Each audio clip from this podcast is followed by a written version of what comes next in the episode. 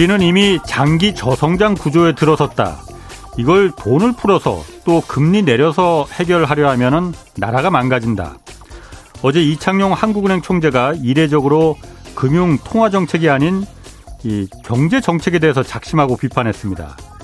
장기 저성장의 문제는 노동이나 교육 같은 우리 사회 근본적으로 이 잘못된 구조를 개혁해야 해결할 수 있는데 지금 한 발자국도 못 나가고 있다 했습니다.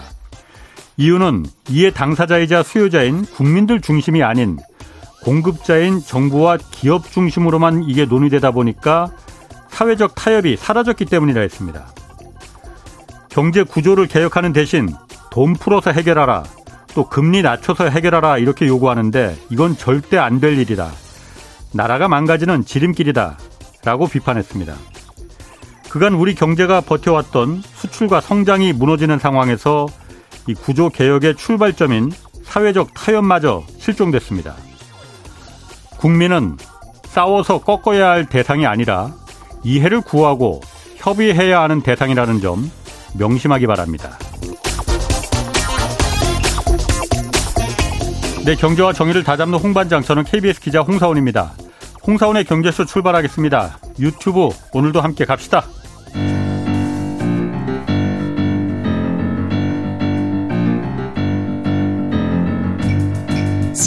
100대 경제학자 가짜 경제 뉴스 감별사 가슴이 뜨거운 경제학자 건국대 최백은 교수의 이게 경제다.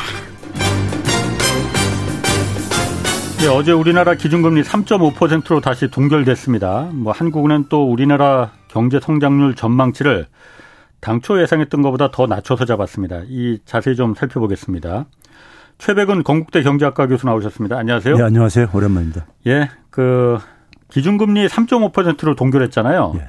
어, 적절한 결정이었나요? 그 얘기하기 전에 저기 저 그 코멘 저기 이창용 총재에 대해 아, 아. 발언의 코멘트 저도 좀 한마디 해도 됩니까? 뭐 하십시오. 예. 예. 그 저 저는 뭐냐면은 예. 그 굉장히 필요한 얘기를 했다고 하는데 생각하는데요. 예. 원론적인 얘기지만은 음.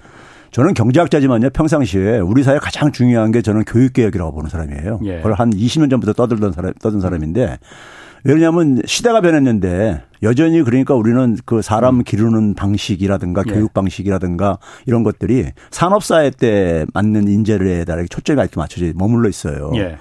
그래서 이제 근데 이제 우리나라는 단임제잖아요 지금요. 5년 예. 단임제. 예. 예. 그러니까 정치인들이 뭐냐면 교육하게 되면 있잖아요. 예. 교육하게 되면은 굉장히 백년대계라는 이런 이제 선입견이 있다 보니까는 예. 장기적인 과제고 그다음에 국민들이 굉장히 민감한 인재니까는 입시 교육 이런 것들이 그러다 보니까는 손대기를 싫어해요. 그 네. 필요성들은 이제 그러니까는 어 학부형들도 굉장히 이제 느끼고 있지요. 자기 자, 녀들 문제니까는. 당연히 그렇죠. 예, 느끼고 네. 있는데 그거를 어쨌든 간에 누군가 변화를 하는 건 정치권이 해줘야 되는 건데 네.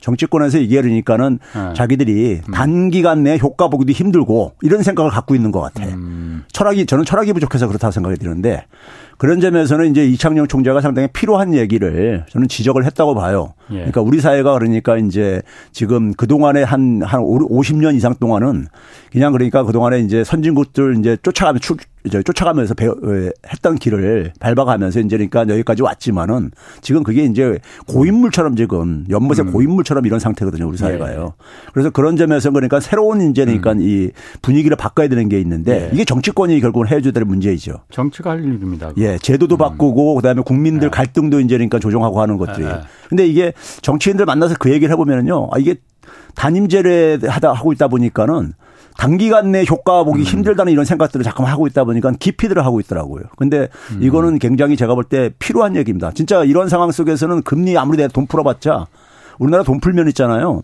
한 4분의 1 정도만 그러니까는 실물 경제로 들어가요. 음. 그게 오래돼, 오래됐어요. 나머지는 다 자산 거품만 예. 키운다. 그렇죠. 그런 아. 상황 속에서 그러니까 이창용 총재가 이제 적절한 얘기를 한 거예요. 예. 그 교육의 문제 이거는 사실 저도 굉장히 할 말이 많은데. 그렇죠.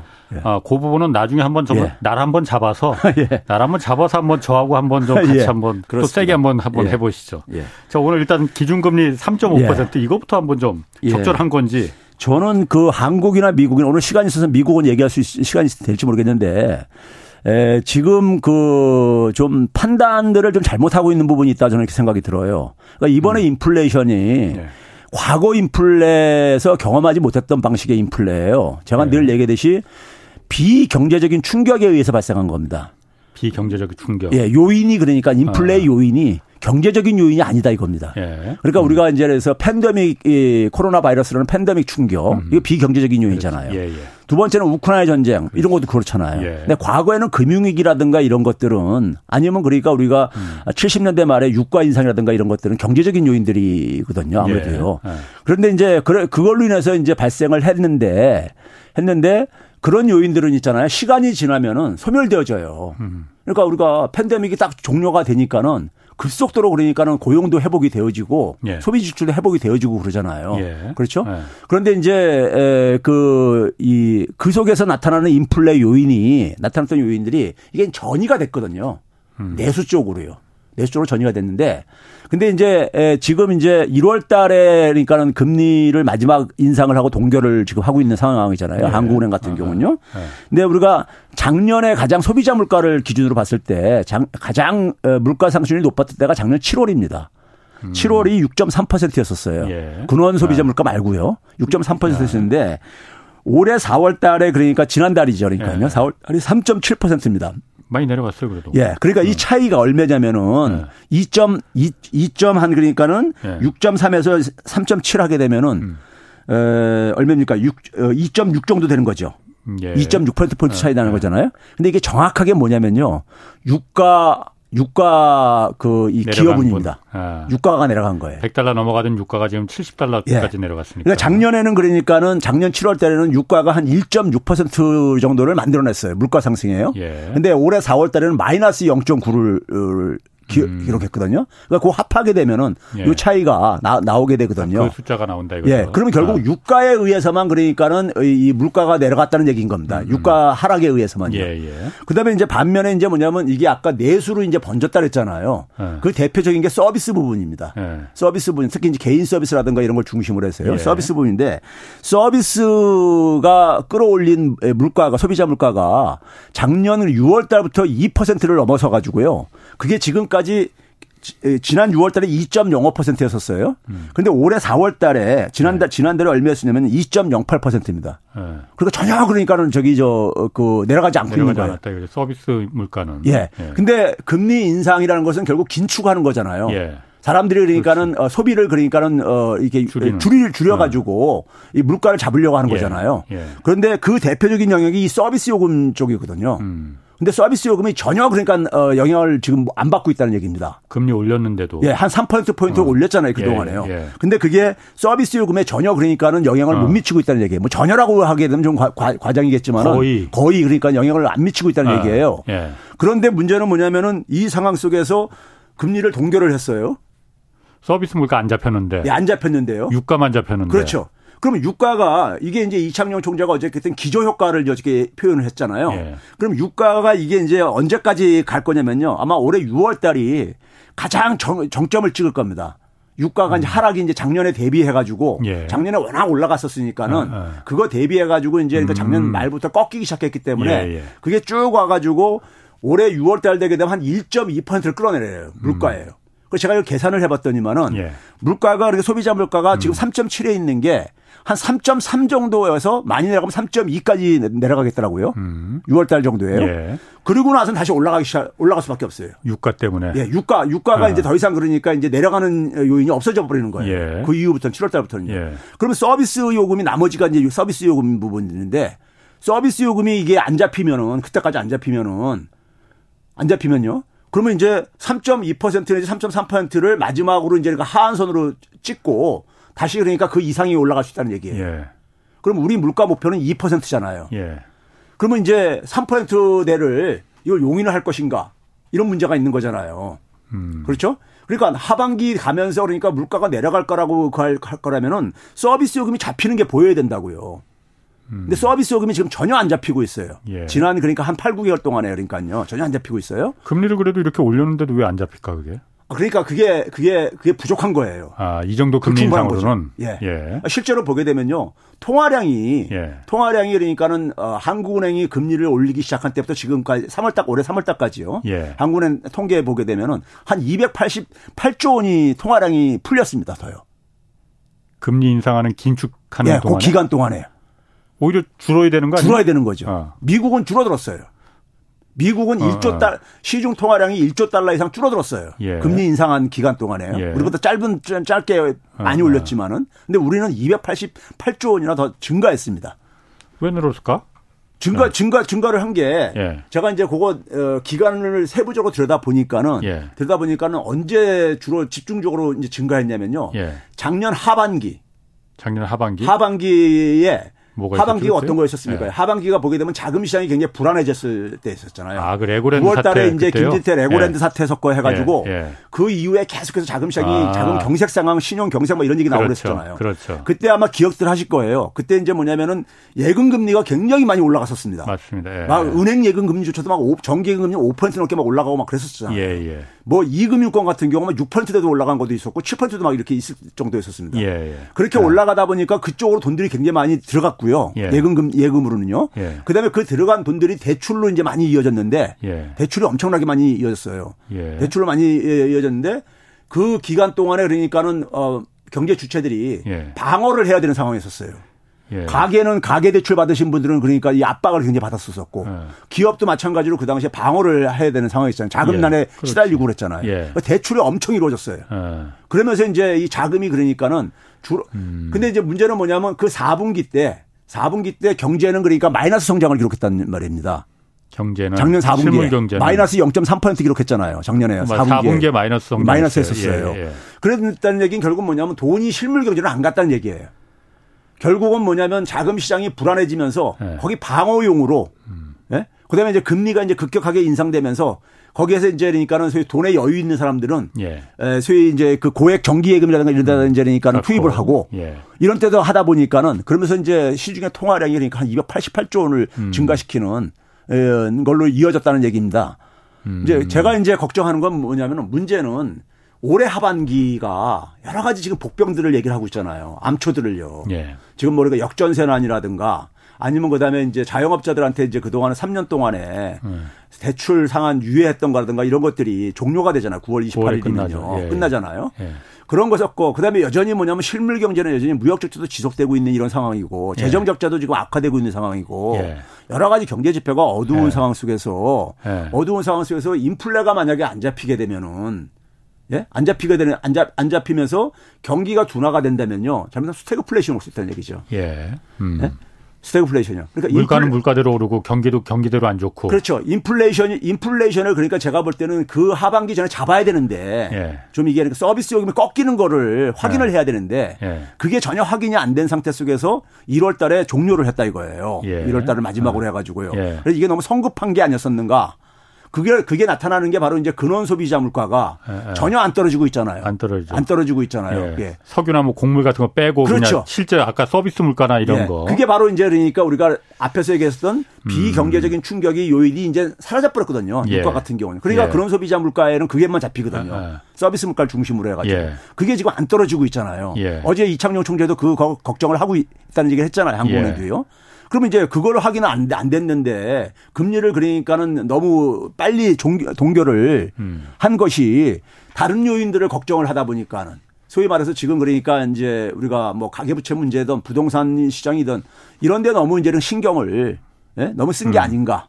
예? 사실 근데 저는 단기적으로 힘들어도 음, 음. 우리가 예. 인플레이션을 잡으려다 보면요. 이론적으로 경기 침체를 수반할 수밖에 없어요. 그렇죠. 예. 이론적으로요. 예. 근데 우리가 두 마리 토끼를 다 잡으려고 하는 욕심들이 항상 작동을 하거든요. 예. 예? 경기를 그러니까 침체를 좀 아, 막으면서 그러면서 인플레도 좀 잡고 싶은 이런 욕심이 생긴다고요. 근데 그게 사실은 욕심이에요. 예. 욕심이거든요. 음, 음. 그래서 어떻게 보게 되면은 빨리 그러니까 우리가 매를 맞을 거 빨리 맞아가지고 인플레이션을 잡고 그러고 나서 경기가 그러니까는 회복되는 것, 음. 것이 그게 이제 저는 정상적이고 원칙적인 음. 길이다 이거라고 생각하는 거죠.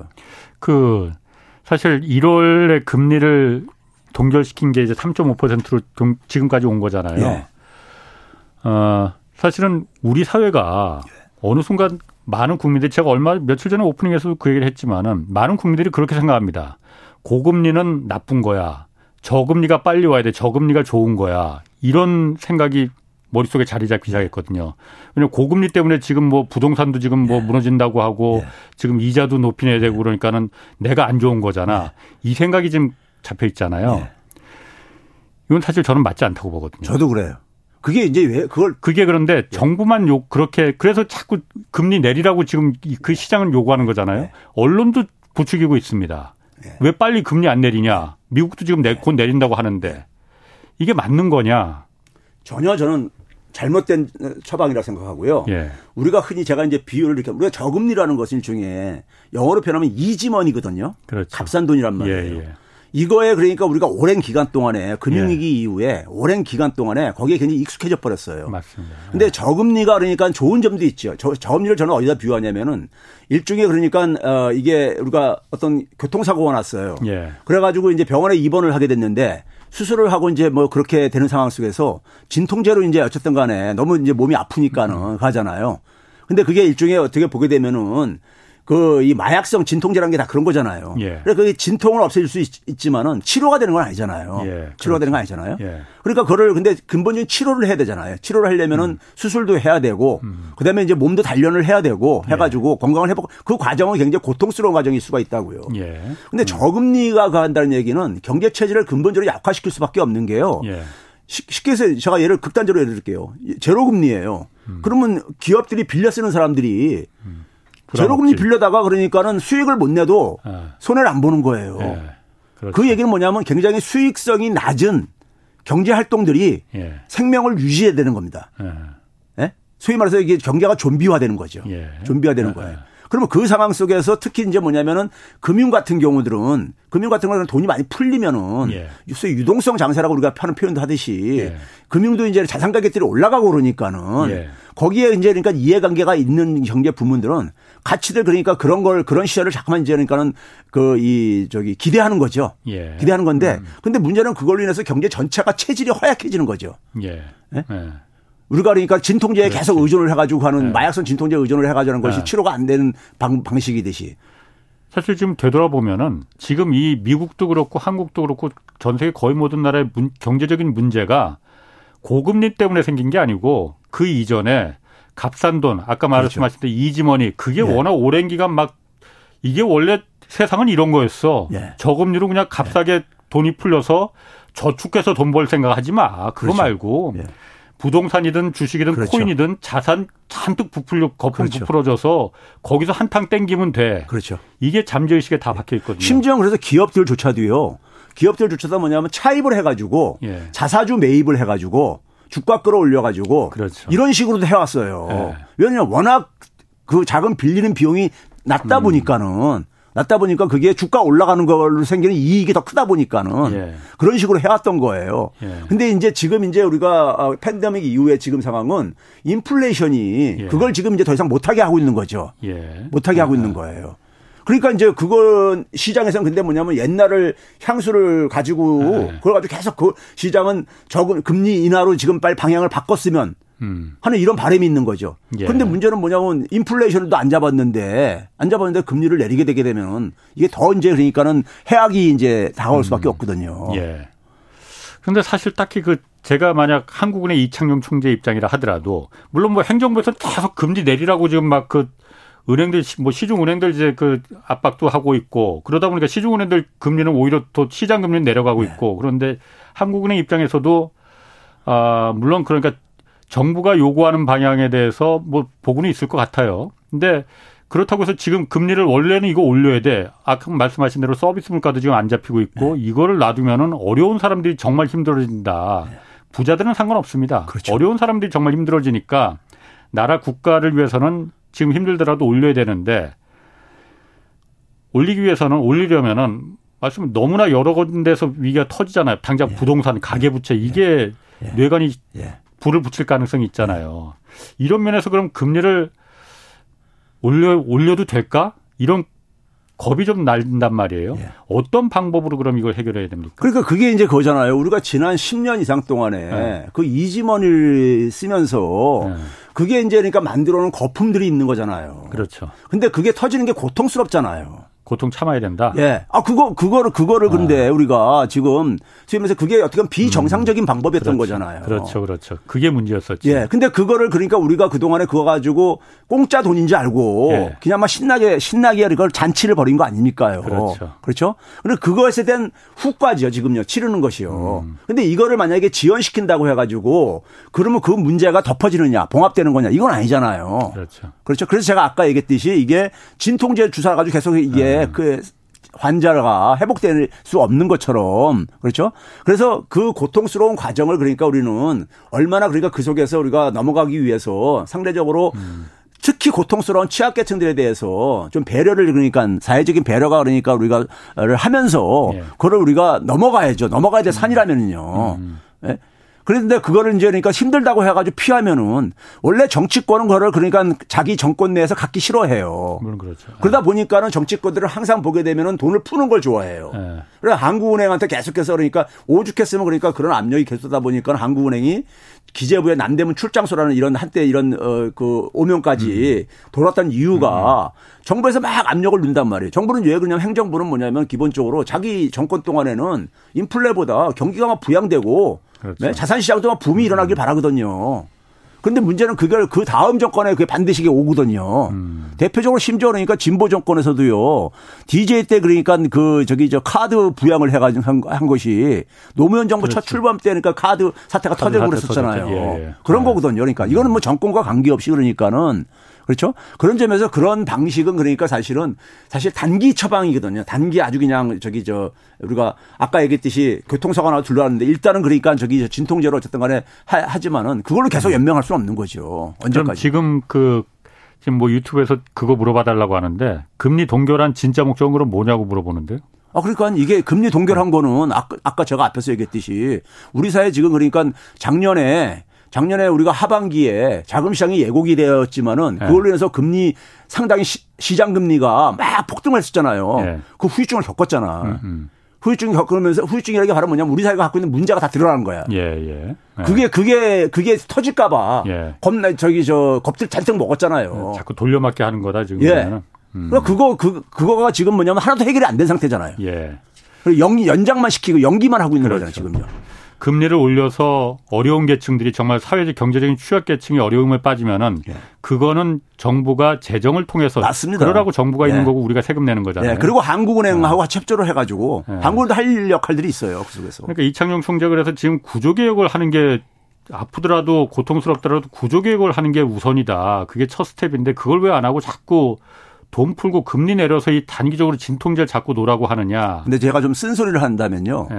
예. 그 이창용 총재 전에가 그 이주열, 이주열 총재도 예. 그 기자회견 할 때는 예. 그런 예, 원론적인 얘기를 해요. 예. 근데 뭐냐면 실제로 들어가 하는 것은 예. 정부하고 그러니까 코드를 맞추더라고요. 근데 제가 볼 때는 그러니까 지금 예. 지금 이창용 총재가 그런 얘기 한다면은 본인이 그걸 밀어 밀어붙여야 되는 거예요. 음. 예? 밀어붙여야 되는 겁니다. 그러다가 그러다가 뭐 저기 저 임기 그만두더라도 그렇게 해야 되는 겁니다. 이창용 총재 한번 그 경제쇼에 나오시면 좋겠는데. 예. 안 나올 겁니다. 자, 한국 얘기는 이제 그쯤에서 하고 예. 미국도 좀 가봐야 될것 예. 같아요. 미국 은행들 예. 위기는 요즘 뭐속 들어갔어요. 이거 위기가 다 끝난 거예요? 마무리된 거예요? 아니죠. 여기도 이제 그러니까 그럴 것 같지 않은데 이렇게 덮어놓은 거죠. 아, 그러니까 절대 끝날 수가 이렇게 끝날 수는 없을 문제 같은데 이게 미국의 은행이기를 이해하는 건 간단해요. 예. 어떻게 간단하냐면요. 은행들의 네. 소위 말 대차 대조표를 네. 연상하면 되는데 제가 이제 학생들 가르칠 때 이런 얘기입니다. 은행은 남의 돈을 가지고 예. 돈놀이 하는 사업체다. 그렇죠. 네? 그러니까 남의 돈이라는 게 대표적인 게 뭐냐면 예금, 예금. 고객 예금이나 아니 차입, 예. 은행채 발행이라는 이런 거 이 두 가지다. 예. 그거 가지고 되게 돈놀이 하는데 뭘 하냐면 대출한다든가 음. 아니면 여윳돈 같은 수익증권에다가 운용을 한다. 국채라든가 예. 안정한 아. 증권에다가 그러면 우리가 제일 처음에 겪었던 게 뭐냐면 실리콘밸리 은행이잖아요. 그렇죠. 근데 이게 지금 무슨 일이 생겼냐면은 예금 인출 사태가 일어난 거란 아, 말이에요. 아, 예. 금 인출 사태가 일어난 일어난 것은요. 은행들 정기 예금보다 예. 단기 예금이 금리가 더 높아져 가지고 이게 자금의 이제 무 이제 이동이 생긴 거예요. 예, 예. 더군다나 아. 실리콘밸리 은행 같은 경우는 거기 스타트업 기업들을 대상으로 하는 데다 보니까 아. 더 이제 그게 그 영향을 많이 받았던 음. 것이고요. 그 예금 인출이 일어나게 되면은 예. 그러면 이거 이제 이걸 조정을 해야 되잖아요. 아, 빠져나갔으니까요, 예, 돈이. 예, 예. 그러면 자기가 갖고 있는 자산 중에 조정을 해야 되는데 실리콘밸리 은행은 뭘 했냐면 수익증권을 대출된 거는 회수할 수가 없으니까 만기가 안 된 이상에는 예. 수익증권을 매각을 한 거예요. 음. 근데 시장에 국채라든가 정부 보증기관이 음. 발행한 MBS들이 가격이 많이 하락했다고 제가 일전에 뭐 얘기했잖아요. 예, 예. 그러니까 뭐냐 파니까는 손실이 생긴 거야. 음. 손실이 생기니까 자본으로 그러니까 주주들 투자한 자본으로 이걸 상각시켜야 되죠. 예. 그러니까 음. 자본 자기 자본 비율이 떨어지게 되죠. 음. 음. 그러니까 신용도가 떨어지게 되고 음. 그러면서 고객들이 더 이제 예금 인출한 거예요. 그러니 그래서 일어난 예. 거고. 예. 그다음에 두 번째는 네. 뭐냐면 퍼스트 리퍼블릭 뱅크가 그렇지. 했는데 네. 얘네들은 뭐냐면은 예금이 인출되다 보니까는 얘네들 똑같이 거기도 똑같이 예금 똑같이 있는데 네. 여기도 그러니까 수익증권을 팔, 팔게 되면 실리콘밸리 은행의 악몽이 떠오르니까 네. 그걸 안 하고 뭐랬냐면 대출을 이제 간 거예요. 네. 대출을 늘린 거야. 차입을요. 예, 아니 예. 차입을 늘린 거예요. 예. 차입을. 근데 시, 퍼스트 리퍼블릭 뱅크는 랭킹 20위 안에 드는 그래도 큰 은행입니다. 음, 예. 큰 은행인데 차입을 많이 늘렸어요. 예. 늘렸는데 부족했어. 그걸 다 예. 메꾸기에 인출된 거를. 그게 부족했던 거예요. 네. 그래서 결국은 그게 그래서 파산을 한 겁니다. 네. 그래서 이제 소위 말해서 JP 모건이 인수를 하라 해가지고 한 예, 거죠. 예, 예. 그리고 나서 이제 지역은행으로 이제 그러니까 퍼시는데 음. 지역은행들 똑같은 그러니까 예금 인출 사태가 쭉 터진 거예요. 근데 지역은행들 같은 경우는 규모가 작다 보니까는 음. 차입을 늘려가지고 이게 카바가 됐어요. 예. 근데 문제는 뭐냐 차입금에 따른 이자 비용이 굉장히 많이 나가는 거예요. 아. 그래서 뭐냐 그래서 재무제표를 딱 만들어 보니까는 손실이 이 돈을 못 벌고 손실이 난 거예요. 아. 그러니까 이제 주주들이 이제 돈을 던지는 거죠. 주, 식을 던지는 음. 거죠. 그래서 주가가 폭락하고 그런 거예요. 예. 그러다가 이제 지금 마지막 남은 게 뭐냐면은 결국은 이제 이쪽에 예, 어, 그 대체자표 왼쪽 부분에 보면 대출 부분에 예. 지역은행들의 문제가 여전히 남아 있는 게 뭐냐면 지역은행들은요 사업 구조가 단순합니다. 대형 은행들보다. 예. 그러니까 대형 은행들 같은 경우는 지주금융회사들이다 그렇죠. 보니까는 여러 가지 사업을 그렇죠. 이렇게 하고 있지만은 지역 은행들은 그러니까 네. 거의 다 그러니까 뭐 대출에다 몰빵을 하는데 네. 대출도 담보 대출, 예. 담보 대출도 뭐냐면 부동산 담보 대출 예. 여기에 몰빵을 주로 합니다. 예. 근데 이제 상업용 부동산에다가 주로 몰빵을 했어요. 음, 그렇지. 거의 한 70% 가깝게라 5월 10일 날 연준 자료를 보니까는 한 70% 거기다가 다 몰빵을 한 거예요. 지역 은행들이. 근데 지금 어 이 그 상업용 부동산들이 지금 그 이 공실률이 예. 지금 금융위 때부터 높아지고 앉아 있거든요. 예. 그게 문, 부실이 지금 난다고 하는데 예. 뭐그 얘기까지는 사실 여태까지 많이들 나왔어 그 얘기는 예. 뭐최 교수님뿐만 아니라 저도 좀 알아요 그렇게 예. 그러니까 그런 구조다 이거예요 아. 은행이요 예, 예. 은행이 아. 그런 그런 구조인데 아. 그러다 보니까 연준은 뭐냐면은 연준은 지금 그러니까는 그 소위 말해서 우리가 BTFP라고 네. 소위 그러니까 한 1년 최대 1년까지 음. 은행이 가지고 있는 증권을 담보로 해가 돈을 빌려주겠다 음. 하고 있고 그다음에 연준의 입장은 뭐냐면은 지금 그 그게 자금이 부족한 은행들한테는 음. 자금을 계속해서 지금 이렇게 대출을 해주고 있어요. 예. 대출을 네. 해주고 있고 그래서 지금 뭐냐 기본적으로 은행에서 예금 빠져나가는 거는 규모는 3월 달보다 줄어들었지만은 네. 여전히 지속되고 있고요. 예. 그러다 보니까 대출이 줄어들고 있어요. 네. 대출 줄어다 보니까 이제 신용 그러니까는 그 경기에 부정적으로 영향을 미칠 게 아니겠습니까요? 예. 이런 요소들. 그다음에 또 하나는 뭐냐면 예금에서 빠져나가는 게 이제 MMF 같은 데다가 단기 수익 단기 자금에다가. 예. 일로 이제 옮겨가는 것도 예. 여전히 그 추세들은 계속해서 음. 지속되고 있어요. 음. 단지 3월 달보다 그 규모들이 좀 이제 속도가 좀 늦어져 좀 이렇게 좀 줄어든 것뿐이에요. 예. 예. 그런 점에서는 3월 달에 우리가 겪었던 그 은행 위기가 음, 음. 그대로 지금 살아 있다. 살아 있는데 단지 연준이 그 속에서 뭘 했냐면은 돈을 빌려주고 있어요. 계속해서요. 돈을 빌려주고 있다고요.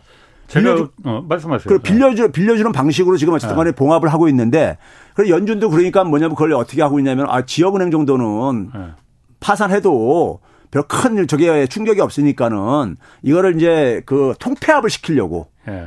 통폐합을 시키려고 이제 그런 식으로 이제 준비를 하고 있다 그래요. 예. 저는 그게 우리나라 같은 경우도 이제 조만간 적용될 거라고 보는데 예. 우리나라 같은 그러니까 경우도 큰 은행에 그러니까 흡수되게끔 그렇죠. 예. 그래서 이제 큰 은행들이 예. 신났다 그러죠. 그러니까요.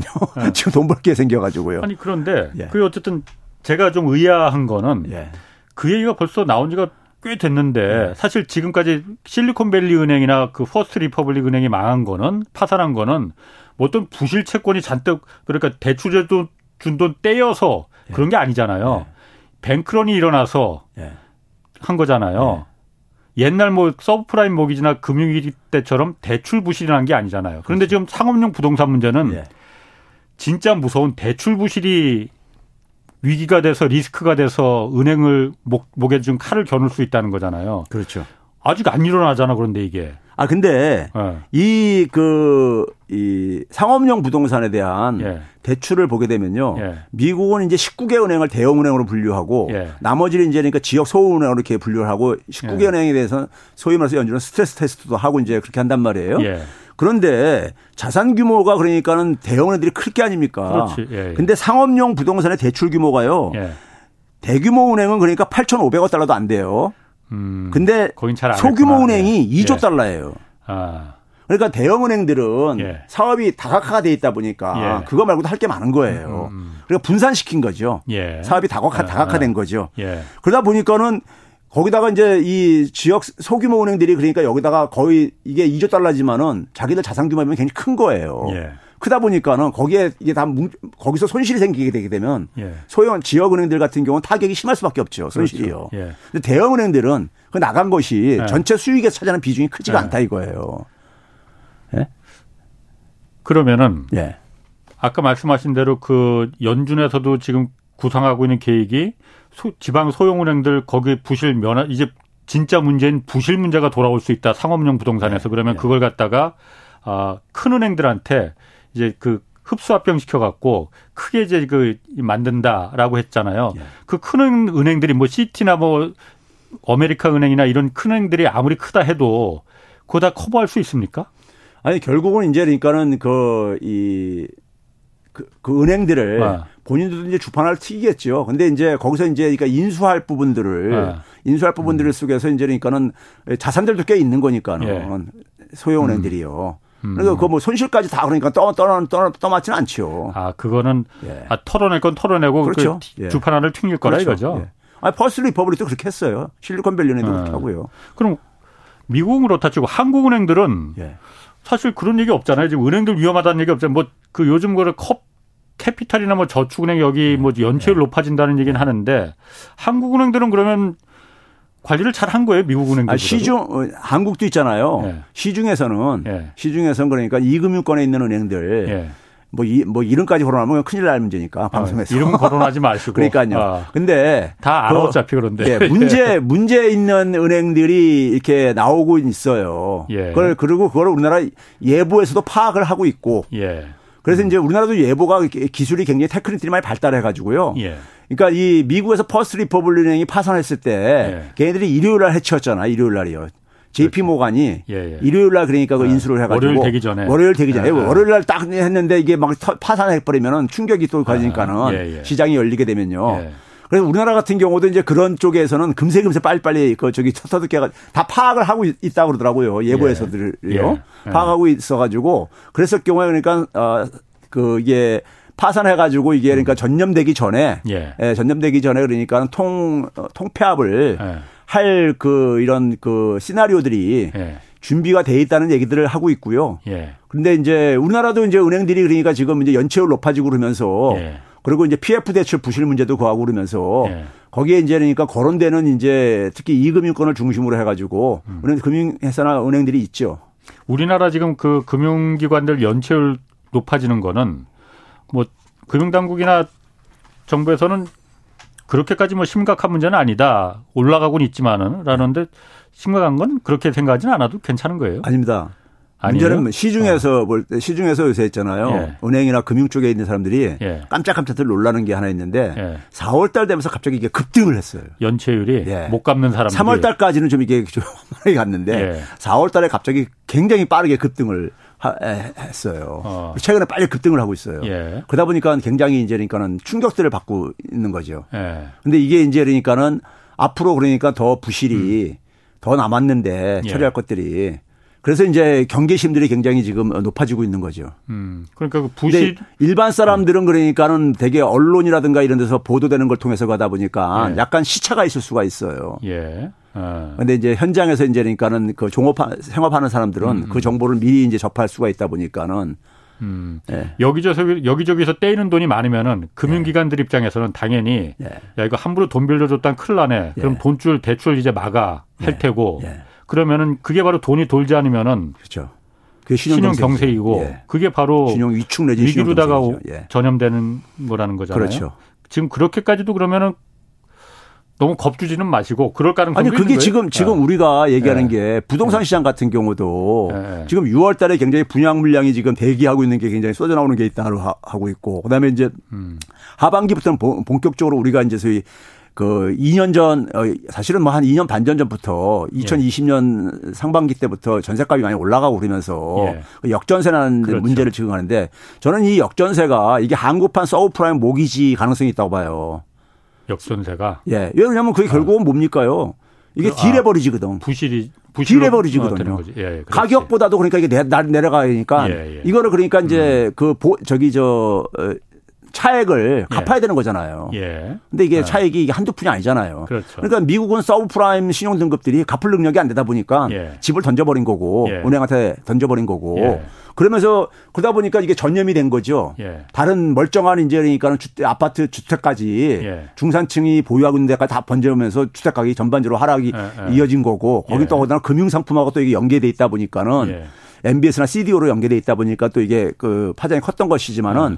한국은 어쨌든 간에 이게 이제 가게 되면 부동산 시장은 어차피 다음부터 더 얼, 얼어붙이게 아니냐 이거죠. 음. 공급 물량도 지금 그러니까 상당히 많이 남아있는 예. 상태 속에서 예, 예. 그래서 뭐 일부 아. 어떤 특정 지역은 지금 상당히 그러니까는 어그 아, 상황이 안 좋은 거를 우리가 이제 전해 듣고 있잖아요. 음. 예? 그러면 이제 부동산 시장이 그렇죠 지금 그러니까요. 음. 거기다가 이제 아까 얘기했듯이 자영업들 이제 이거를 3년 동안 이제 그러니까 늘려가지고 했는데 이게 곧 돌아오잖아요.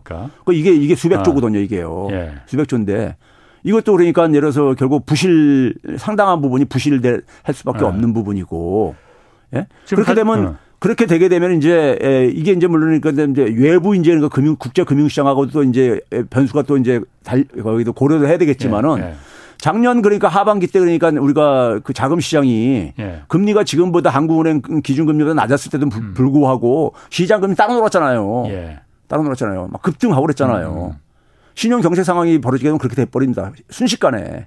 유튜브 좀 그 채팅창에 안 의원님이 문제점은 지금 어 많이 들어서 알고 있다. 해결책이 그럼 뭔지를 좀그 최 교수님이 생각하는 해결책이 뭔지를 해결책이 있습니까 이거? 제가 제가 해결책 얘기한다고 이 정보 듣겠습니까? 아니 그리고 안 듣는 거는 제가, 뭐 일단 둘째치고 아니 아니 어. 저는 저 그 얘기를 어. 여러 번 했는데 네. 했는데 그 입 아픈 얘기만 계속 하는 것 같아요. 공허한 얘기를. 어. 근데 그거를 국민들이 안다고 해가지고 어. 예, 국민들한테 지금 개인적으로 대응 방식을 제가 얘기하는 게 아니라 예, 정부가 예. 해야 될 몫이 있고 예. 한국은행이 해야 될 몫이 있는데 예. 한국은행이나 정부가 뭐 제 얘기 듣겠습니까? 간단하게 한 번만 더 입이 아파 보시죠. 뭐 그러면 뭐 어떻게 해야 될까요? 그러니까 예. 아니 저도 좀 궁금하거든요. 그러니까 이게 저는 사실 이게 지금 해결 방법이 없을 것 같다고 그래서 무서운 거거든요.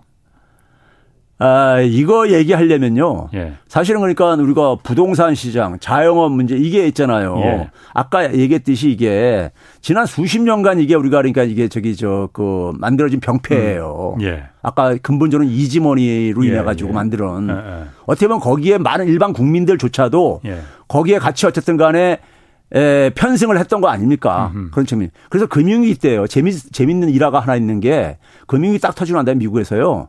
타임즈에서 당시 온라인으로 예. 금융위의 주범이 누구냐 이렇게 해가지고 조사한 적이 있었어요. 예.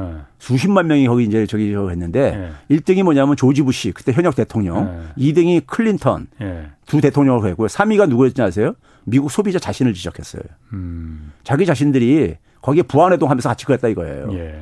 집값이 올라갈 때 모두가 행복하고 그러니까는. 예. 예? 근데 돌아 돌아 보니까는 자기들 자기들이 굉장히 멍청한 짓을 했다는 것을 예. 그랬던 음. 거예요. 음. 그럼 이게 수십 년간 그러니까 우리 사회에서 그래서 마찬가지로 소위 말해서 금융과 부동산이 콜라보를 하면서 콜라보를 하기 위해서 굉장히 저금리가 필요했고 음, 음. 그 속에서 수십 년간 그러니까 이게 그렇죠. 엄청나게 제가 그런 얘기 했잖아요. 지난 그러니까는 어 문재인 정권 2017년부터 2021년까지요. 제가 계산을 해 보니까는 실질적인 소득은요. 100조 좀 넘게 증가했는데 음. 그 속에서 뭐냐면 자산은 있잖아요. 어, 2,300조 이상이 증가했어요. 음. 예? 2,300조 원 이상이요. 자산은요. 순자산이 것도. 예. 예. 대부분이 거기다 뭐냐면 부동산 자산이고요. 가게들만 음, 음. 따져도요. 그거 굉장히 가게들도 즐겼, 즐겼잖아요, 솔직히요. 음. 음. 근데 그게, 그게 지금 뭐냐면 금리가 높은 상황 속에서 그게 사실은 그 거품이 꺼져야 되는 것은 그거를, 그거를, 가, 그거를 각오할 자, 자세가 돼 있냐. 저는 이걸 먼저 묻고 싶어, 국민들한테. 금융과 부동산을 끊고. 예. 그, 음. 끊을, 끊을 자신 있느냐. 엄청 고통스러울 텐데. 예, 그러니까요. 그거 있으면 제가 대, 대, 저기 해법 얘기해 드릴게요. 피해를 최소화시키면서. 왜냐하면 이게 수술을 해야 되거든. 그렇죠. 금융의 역할도 재정립을 해야 되고요. 네. 한국은의 역할도 재정립을 해야 되고 이런 문제들인 거예요. 이게. 그 큰 문제는 다음에 시간 많을 때 한번 단독 따로 한번 좀 그 다루시고 아까 네. 제가 말씀드린 것 중에 인상적인 네. 게 아, 미국의 그 지금의 곧 있을 이제 역전세난이 미국판 서브프라임 모기지 사태다 사태가 될 것, 한국판 네. 될 거라고 하셨잖아요. 네. 왜냐하면 집주인들이 집값은 집값하고 전세값이 역전이 되는데 그럼 네. 돌려줘야 되는데 네. 돈은 없으니 네. 그야말로 그러면 이게 배째라 아니면 이거 다 그 경 뭐 헐값에 집을 팔아버리거나 이러는 네. 상황이 되는데 네. 그러니까 요즘 자꾸 나오는 게 언론에서 자꾸 부추깁니다. DSR 이거 마지막까지 안 풀고 있잖아요. 네. 총 부채 상환율. 네. 이거는 마지막까지 안 풀고 있는데 이거 빨리 풀어줘라 그래서 집주인들이 DSR 이것 때문에 대출을 못 받아서 전세금을 못 돌려주니 대출 받아서 전세금 돌려줄 수 있게끔 이거 풀어라. 자꾸 얘기하거든요. 언뜻 들어선 그럴 듯합니다. 그 풀어줘야 되는 거예요? 네, 제발 정신 차려야 되는 게요. 그러니까 그렇죠. 작년 9월 달에요. 어. 작년 9월 달에 우리가 영국에 예. 국채 파동이 있었잖아요. 그렇죠. 정권이, 정권이 59일 만에 그러니까는 무너진. 예. 그때, 그때 뭘 그랬냐면요. 미국, 영국만 하더라도 소위 말해서 기축통화 국가잖아요. 준 기축통화 국가예요. 예. 예. 영국 국채를 질트라고 우리가 부를 정도로 예. 예? 굉장히 영국 음. 국채가 그러니까는 대표적으로 선진국 국채 상징적인 저거였단 말이에요. 예. 근데 걔네들이 뭐냐면 그 어, 여성 그 저기 저 그분 누구죠? 그 저기 저 아이간 아, 그 보수당 정부 예, 그때 예, 예. 법인세 인하, 인상하는 거를 예. 저기 철회했잖아요. 그렇죠. 예, 예. 철회하니까는 그 당시 국제 금융시장에서 예. 뭐라 그랬냐면 니들 미쳤냐 예. 이랬거든요. 예. 그러고 나서 그 무너진 거예요. 지금 한국에서만 한국이 지금 가계부채를 전 세계가 다 알고 있어요. 음. 어떤지를요. 근데 여기다 또 다시 가계부채가 한다? 그러면 그런 시선이 그대로 돌아올 겁니다. 예. 니는 대한민국 좀 아니 미쳤구나 이렇게 갈 아, 겁니다. 그렇게 되면은 음. 금융시장은요. 금융시장은 혼자서 플레이하는 데가 아닙니다. 물론이죠. 예. 그 제가 보겠지. 제가 이거는 분명히 말씀드리는데 네. 이거 진짜 제발 좀 정신들 차리세요. 이거 이런 거 아. 기대해 가지고 더 큰 화를 만듭니다. 왜냐하면 지금 우리 정부가 뭐 다른 부동산에 대해서 다른 규제는 다 풀었는데 네. 사실 DSR은 이건 안 풀었거든요. 그러니까 이게 뭐냐 비, 비, 헌빚을 세빚으로 아, 막겠다는 아. 거 아닙니까? 쉽게 얘기하면요. 뭐 풀수 있을 네. 그 바젤 3에 어차피 네. 우리가 그 들어가 있기 때문에 올해 4월부터 그 가입이 돼 있기 때문에 함부로 DSR을 이제 그 손댈 여건도 안 되는 데다가 만약에 만약에 정말 정부가 DSR을 손대기 신다면은 그냥 제가 아무것도 잘 모르는 제가 봤을 때 정말 큰일 났구나. 정말 그, 정말 다급하구나라는 그러니까 신호를 주는 거라니까요. 국제 금융 시장에다가 네. 대한민국이 지금 어디까지 가는가를 지금 보여주는 신호를 주는 거라니까요. 그러니까. 그건 아 왜냐면 언론에서 계속 그 얘기가 나오니까 지금 DSR 왜 안 푸냐 지금 이렇게 언론 지금. 언론의 상당수가 부동산과 관련돼 있다는 거 잘 아시잖아요. 어. 홍 기자님. 한국은행이 올해 경제 성장률 그 전망치도 원래는 한 1.6%까지는 이제 예상했었는데 어저께 1.4%로 이것도 낮췄어요. 0.2%포인트면 많이 낮춘 거잖아요. 네. 어, 저성장 장기 침체, 아까 말씀하신 이제 스태그플레이션까지는 아니더라도 그렇게 들어간다고 봐야 되는 거예요? 아니, 처음부터 했잖아요. 제가 연초에 예. 여러 곳에서 제가 얘기했는데 그냥 희망사항어들을 얘기하는 거다. 상저하고라는 게. 음. 이 상, 상저하고, 상저하고는요, 그냥 희망사항이야. 예. 아, 솔직히 말해서 지금 한 분기 앞도 제대로 저기 저, 저 전망을 못 하면서 네. 1년 후를 간다? 상저하고가 논리적으로는요, 이겁니다. 네. 앞에는 보니까 그래도 대충 예측할 수 있을 것 같아. 예. 지금 경제가 안 좋아. 그래서 굉장히 아, 저기 상반기는 성장률이 안 좋을 것 같아. 예. 그럼 하반기는요, 기본적으로 기조효과라는 게 따르잖아요. 예. 그러니까 이게 계속해서 나쁘긴 쉽 지 않거든 침체가. 아, 아, 아, 기저효과. 그런 기저 효과를 기대해서 하는 게 아, 있고, 예. 그다음에 뭐냐면 그런 그런 방식으로 전 세계도 마찬가지로 그런 식으로 추정을 해요. 음. IMF나. 예. IMF 1년에 한 네 번 저기 수정하면서 아, 그렇죠. 계속 예. 내리잖아요. 예, 예. 그 수십 년간 그래 왔어요. 예. 그러면 거기 내리면 우리도 같이 또 내려야 되잖아요. 세계 예. 경제가 같이 저기 저 조정을 하니까는. 예. 예? 그래서 상저하고와 뒷밭 하반기 가다 보면은 음. 다시 그러니까 이게 상저 하저로 이렇게 되게 바뀌는 경우들이 예. 특별한 경기였던 한에 뭐가 모멘텀이 발생하지 않는 한에 있어서는 예. 예? 그러니까 예를 들어서 반도체 그러니까 특수가 다시 살아난다든가 예. 이런 게 하지 않는 이상에는 예. 않는 이상에는 그러니까 상저 하저가 계속 가는 거지 뭘 그래요. 그래서 L자형으로요. 그럼 언제까지 이런 그 하저 저가 계속 가는 거예요 그러면은? 지금 봐 보세요. 지금 이제 어저께 이창용 총재가 네. 재밌는 표현 한 게 서비스 부분 그 하면서 이 서비스 그 물가가 안 떨어지는 거 가지고 보복 소비라고 이렇게 표현을 했어요. 음, 음. 근데요. 보복 소비로 지금 이 정도 하고 있다면은 지금 우리가 내수가요. 올해 1분기 내수가 어. 작년 3분기 내수를 회복이 안 됐어요. 어. 근데 이 정도 가지고 보복 소비다 해가지고 그러면 소 비 서비스 물가 내리기 위해서는 지금보다 소비 줄이라는 얘기인데 줄여야 된다는 얘기인데 줄으면은요 수출은 어차피 내수하고 수출인데 예. 수출은 지금 앞이 안 보이잖아요. 적어도요. 음. 내수까지 줄어들게 되면은 마이너스 성장이죠, 뭐 그러면요. 음. 그래서 제가 그래서 네. 그래서 얘기하는 거예요. 이게 그러니까 우리가 그 물가를 잡으려면 인플레 잡으려면은 예. 원칙은 예. 원칙은 그러니까 단기적으로 그러니까 우리가 경기 둔화나 침체를 각오를 해야 된다 이거예요. 예. 음. 그게 교과서적인 저거예요. 음, 음. 그렇잖아요. 긴축을 하는데 당연히 그렇죠. 그 근데 문제는 뭐냐면 그거를 고통스럽다고 그걸 피한다고 해서 피한다고 해서 해결되는 게 아니기 때문에 그렇죠. 문제라는 얘기죠. 그렇죠. 그러면 그거를 해 하면서 네. 거기서 피해가 특히 심한 계층들에 대해선 재정이나 한국은행이 따로 별도의 대책을 그렇죠. 해서 해야 되는 네. 것인 거지. 네. 그거를 그거를 네. 피해 가려고 잠깐만 꾀를 꾀를 부리면요. 자꾸만 뒤로 그러니까 과제가 네. 커지는 거예요. 처리할 과제들이. 시간이 얼마 안 남았는데 이것도 한번 저최 교수님 네. 의견 꼭 물어보려고 했는데 지금 그 중국에서 마이크론 메모리 반도체 판매 못하게 했잖아요. 미국 거.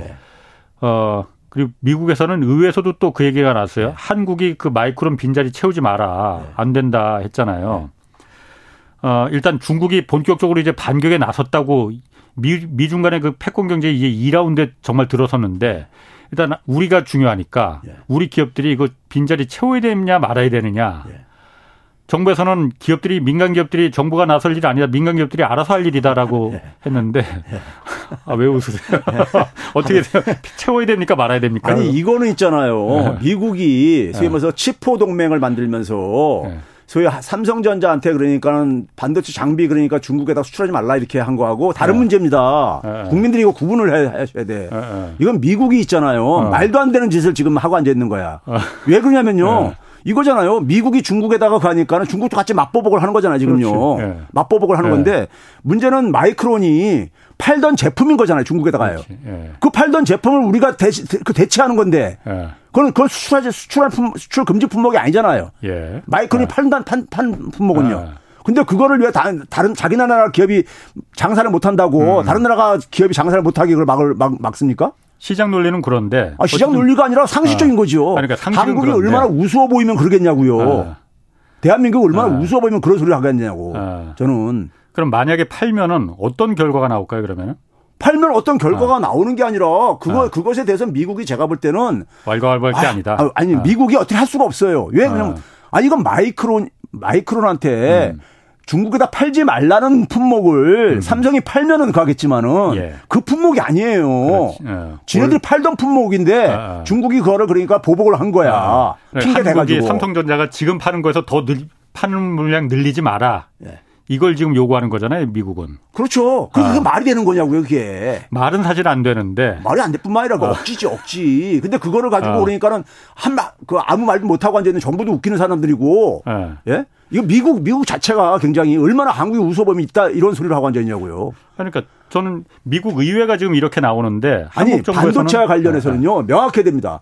미국이 그러니까 안보상의 이유를 음. 가지고 치포 동맹을 하면서 어떤 품목들 수출하지 말라고 이제 그러니까 하이테크 분야 이렇게 했잖아요. 예. 근데 지금 그 품목이 아니잖아요. 그렇지, 이거는. 근데 그 품목이 아닌 걸 왜 저기 저 저기 장사하지 아. 말라고 하냐고요. 어.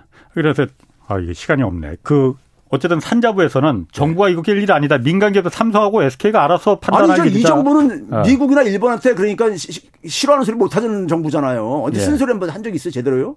그러니까 어. 그러니까 그런 거 할 때는 기업한테 떠넘기는 거지. 이거는 정부가 존재 이유를 스스로 부정하는 거죠. 그럼 최 교수님 입장은 정부가 나서서 우리한테 그런 요구 하지 마라. 우리는 시장에 말아서 팔 거는 팔아야 된다. 미국이 이거 안보 안보적인 문, 그 반도체가 아니지 않느냐 이렇게 말해야 아, 된다. 미국이 이거죠? 마이크론 말고 미국 다른 기업이 그 중국에다 팔수 있으면은 네. 안 팔겠냐고 미국이요. 그렇지. 네. 잠시만. 아니 너무 저한테 화내지 마시고. 아니 그게 아니라 이거는 국민들 있잖아요. 삼성이 수출 금지된 거하고 어. 동일시하는 혼, 혼선을 하고 있어요. 홍사원의 경제쇼였습니다.